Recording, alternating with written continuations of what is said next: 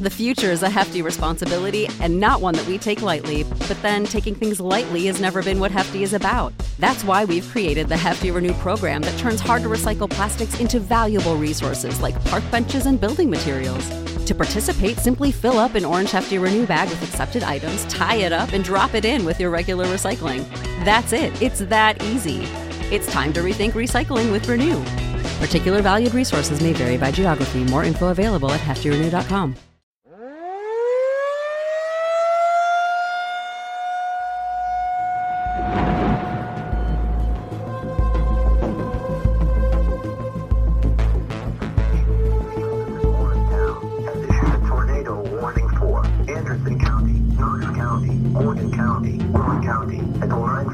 9.45 p.m. At 9 p.m., National Weather Service Doppler radar indicated a severe thunderstorm capable of producing a tornado 5 miles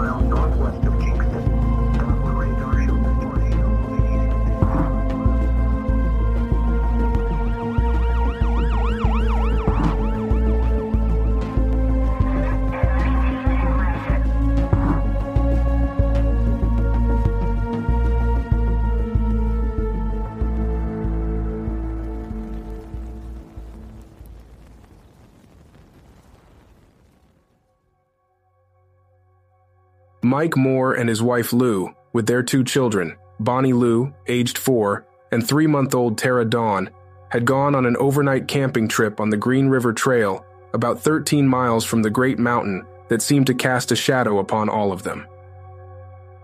30 miles from the mountain were Bruce Nelson and Sue West, along with two others, were camping as well, when a crack ripped across the air, and the world around them shifted as the mountain itself seemed to move and explode outward.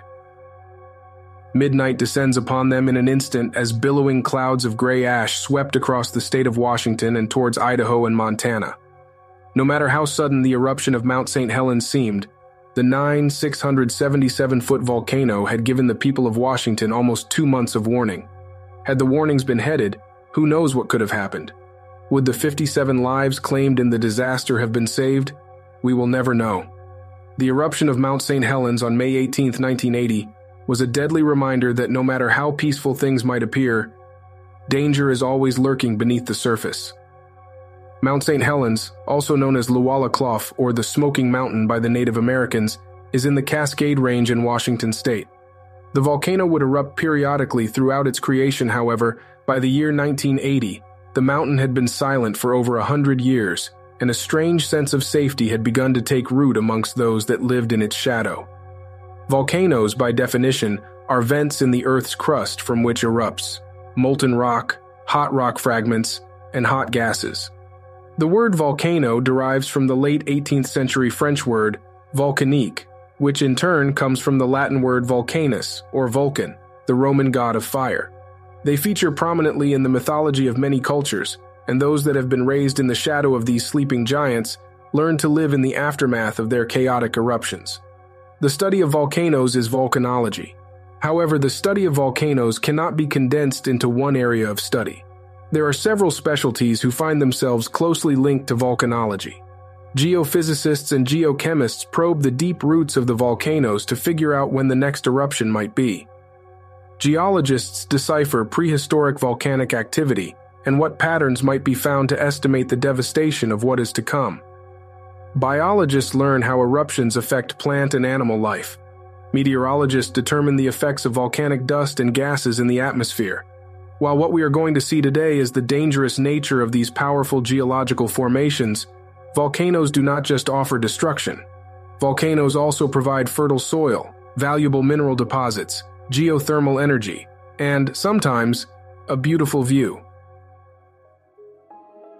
The first indication that something was wrong with the seemingly dormant volcano was on March 16, 1980.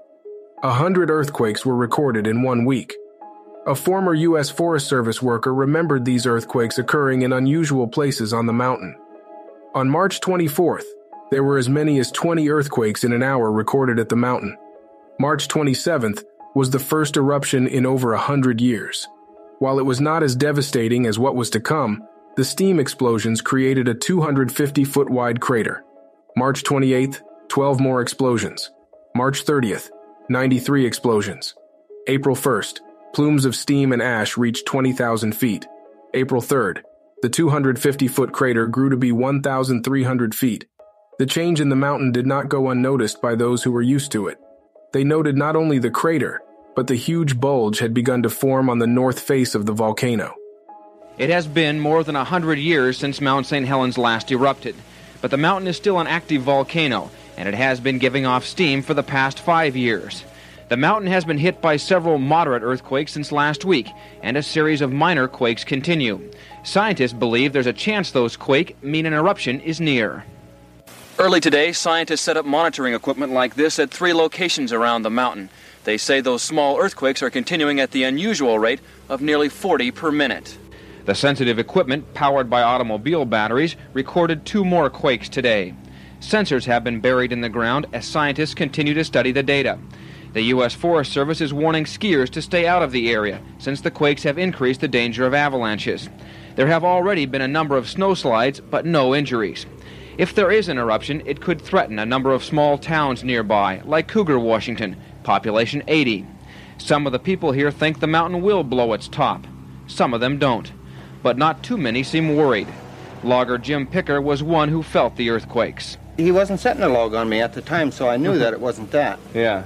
Just And a uh, especially rumbling. when the, when the guy that owns the place was up the road working in the back of his pickup, and he said it started shaking around. And the shop truck was sitting there, and the door started shaking on it, and so uh, he come running down there, and he says, "I know it was an earthquake." And then uh, when I put two and two together, well, I figured, well, it must have been because I felt it too. So. There could be a small eruption, but I don't think it's going to do anything significant or lava flow like it did years and years ago.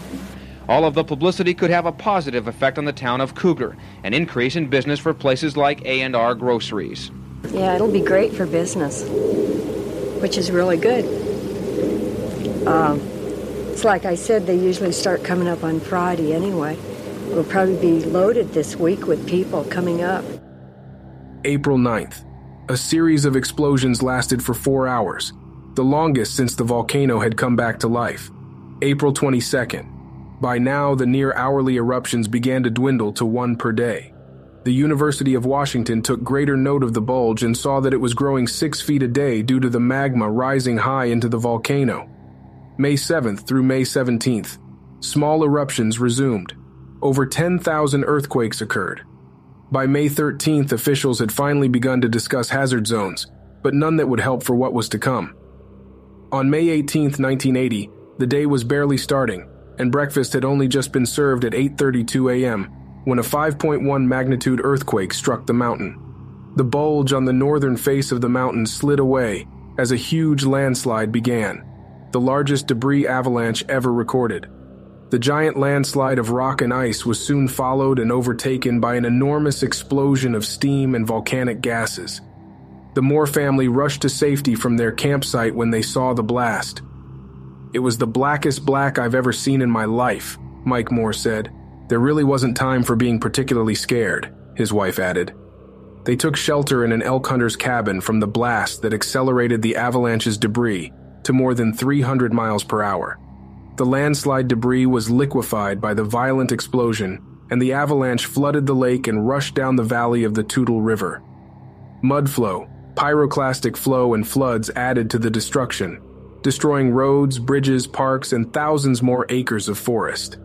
However, the smoke and landslides themselves weren't the only thing they needed to worry about. The blast devastated the area surrounding the mountain. Within six miles, virtually none of the trees of the once dense forest remained. The trees that did manage to survive were blown down, and the blast's outer limits seared the remaining trees with its heat. Those falling trees might have been what saved Bruce Nelson and Sue West.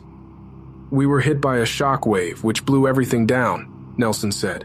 We couldn't see it because smoke came in at the same time. It was a shock wave, and we realized at the time that we had been buried. All those trees, they came down in all directions all the way around, but but nothing hit us. Ash started falling through the trees after that. Wade told him to dig and keep digging. Nelson then went on to say, and we dug for at least five minutes, probably more toward eight. And we finally, I climbed out through the top. You could feel the cool air after we climbed out. I reached down and pulled her out, but we could not see anything. It was total darkness because of the ash in the air.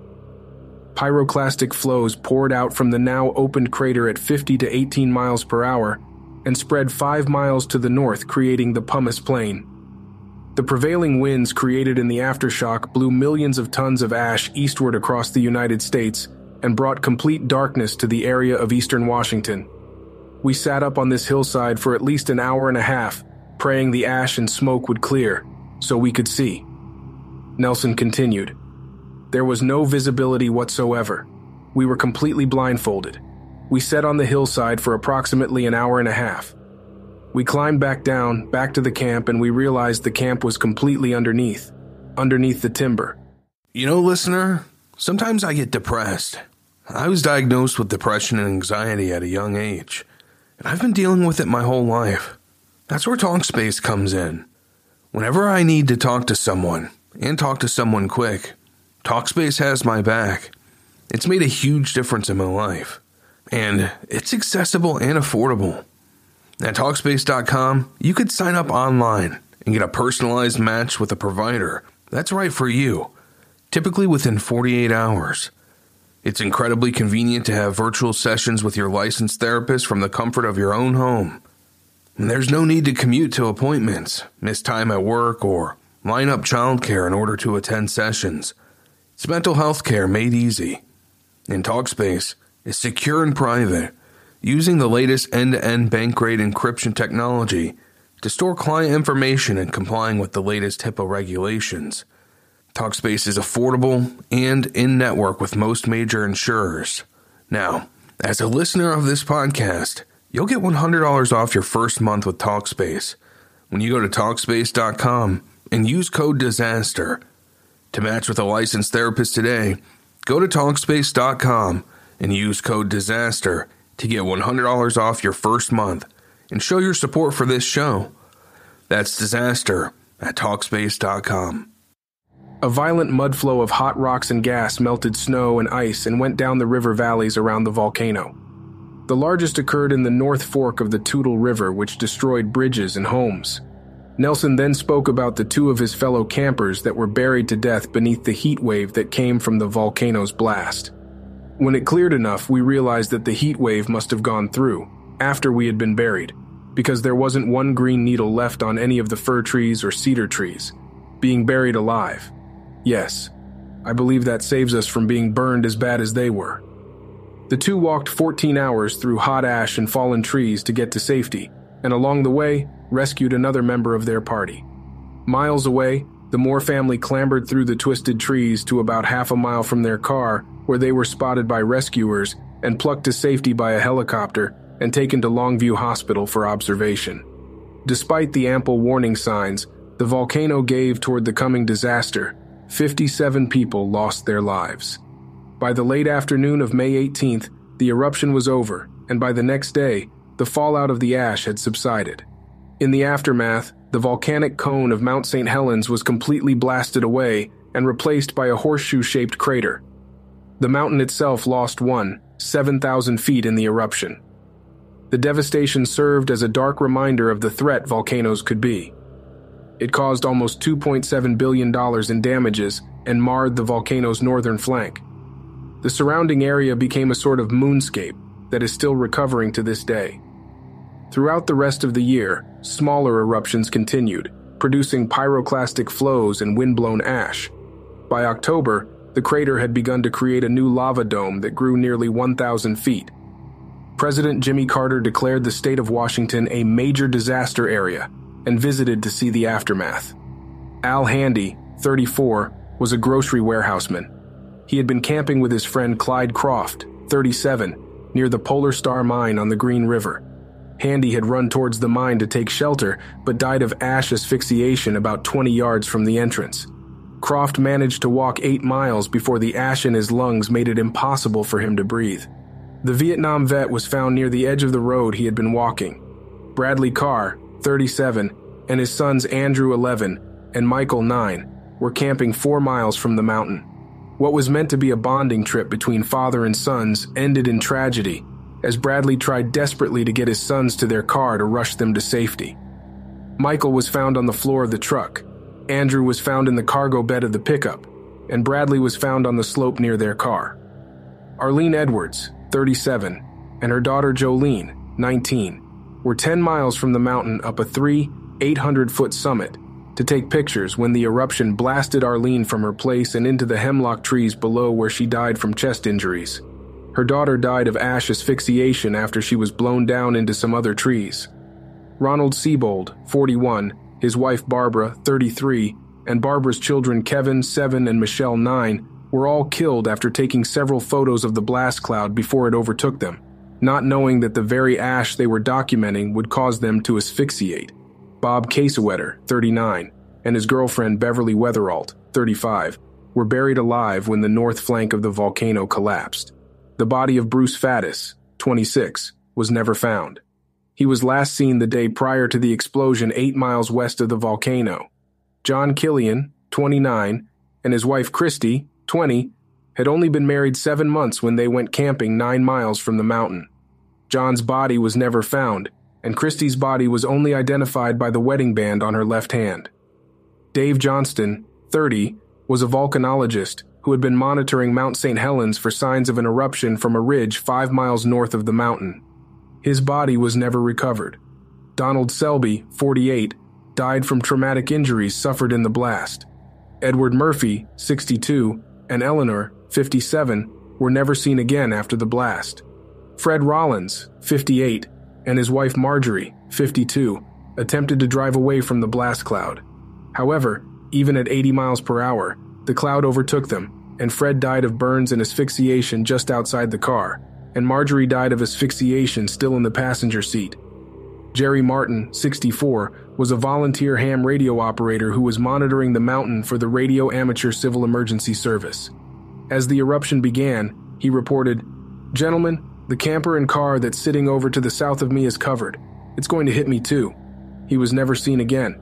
Harold Kirkpatrick, 33, and his cousin Joyce, 33, both died of ash asphyxiation. The only miracle, for what it is worth, is that Joyce would often take her daughter and two sons camping, but they had been unable to make it that weekend. James Tute, 56, and Velvetia, 52, were last seen driving about 13 miles west of the volcano. Their bodies were never found. Leonti Skorohodov, 30, Evlanti Sharapov, 41, and Jose Diaz, 33, were part of a four man logging team. They survived the initial blast in their car, although they suffered bad burns. They then began to make their way down the logging road. Sharapov broke from the group, and Diaz later did the same. Sharapov climbed a hemlock tree and died of ash asphyxiation. Diaz was discovered by the National Guard, but died two weeks later of pulmonary and skin burns. Skorohodov died from his burns and acute pneumonia a week later. William Parker, 46, was killed from head injuries sustained by an 11 inch boulder that crashed through the roof of his pickup. His wife Jean, 56, died of asphyxiation. Jerome Moore, 45, and his wife Shirley, 49, both died of asphyxiation.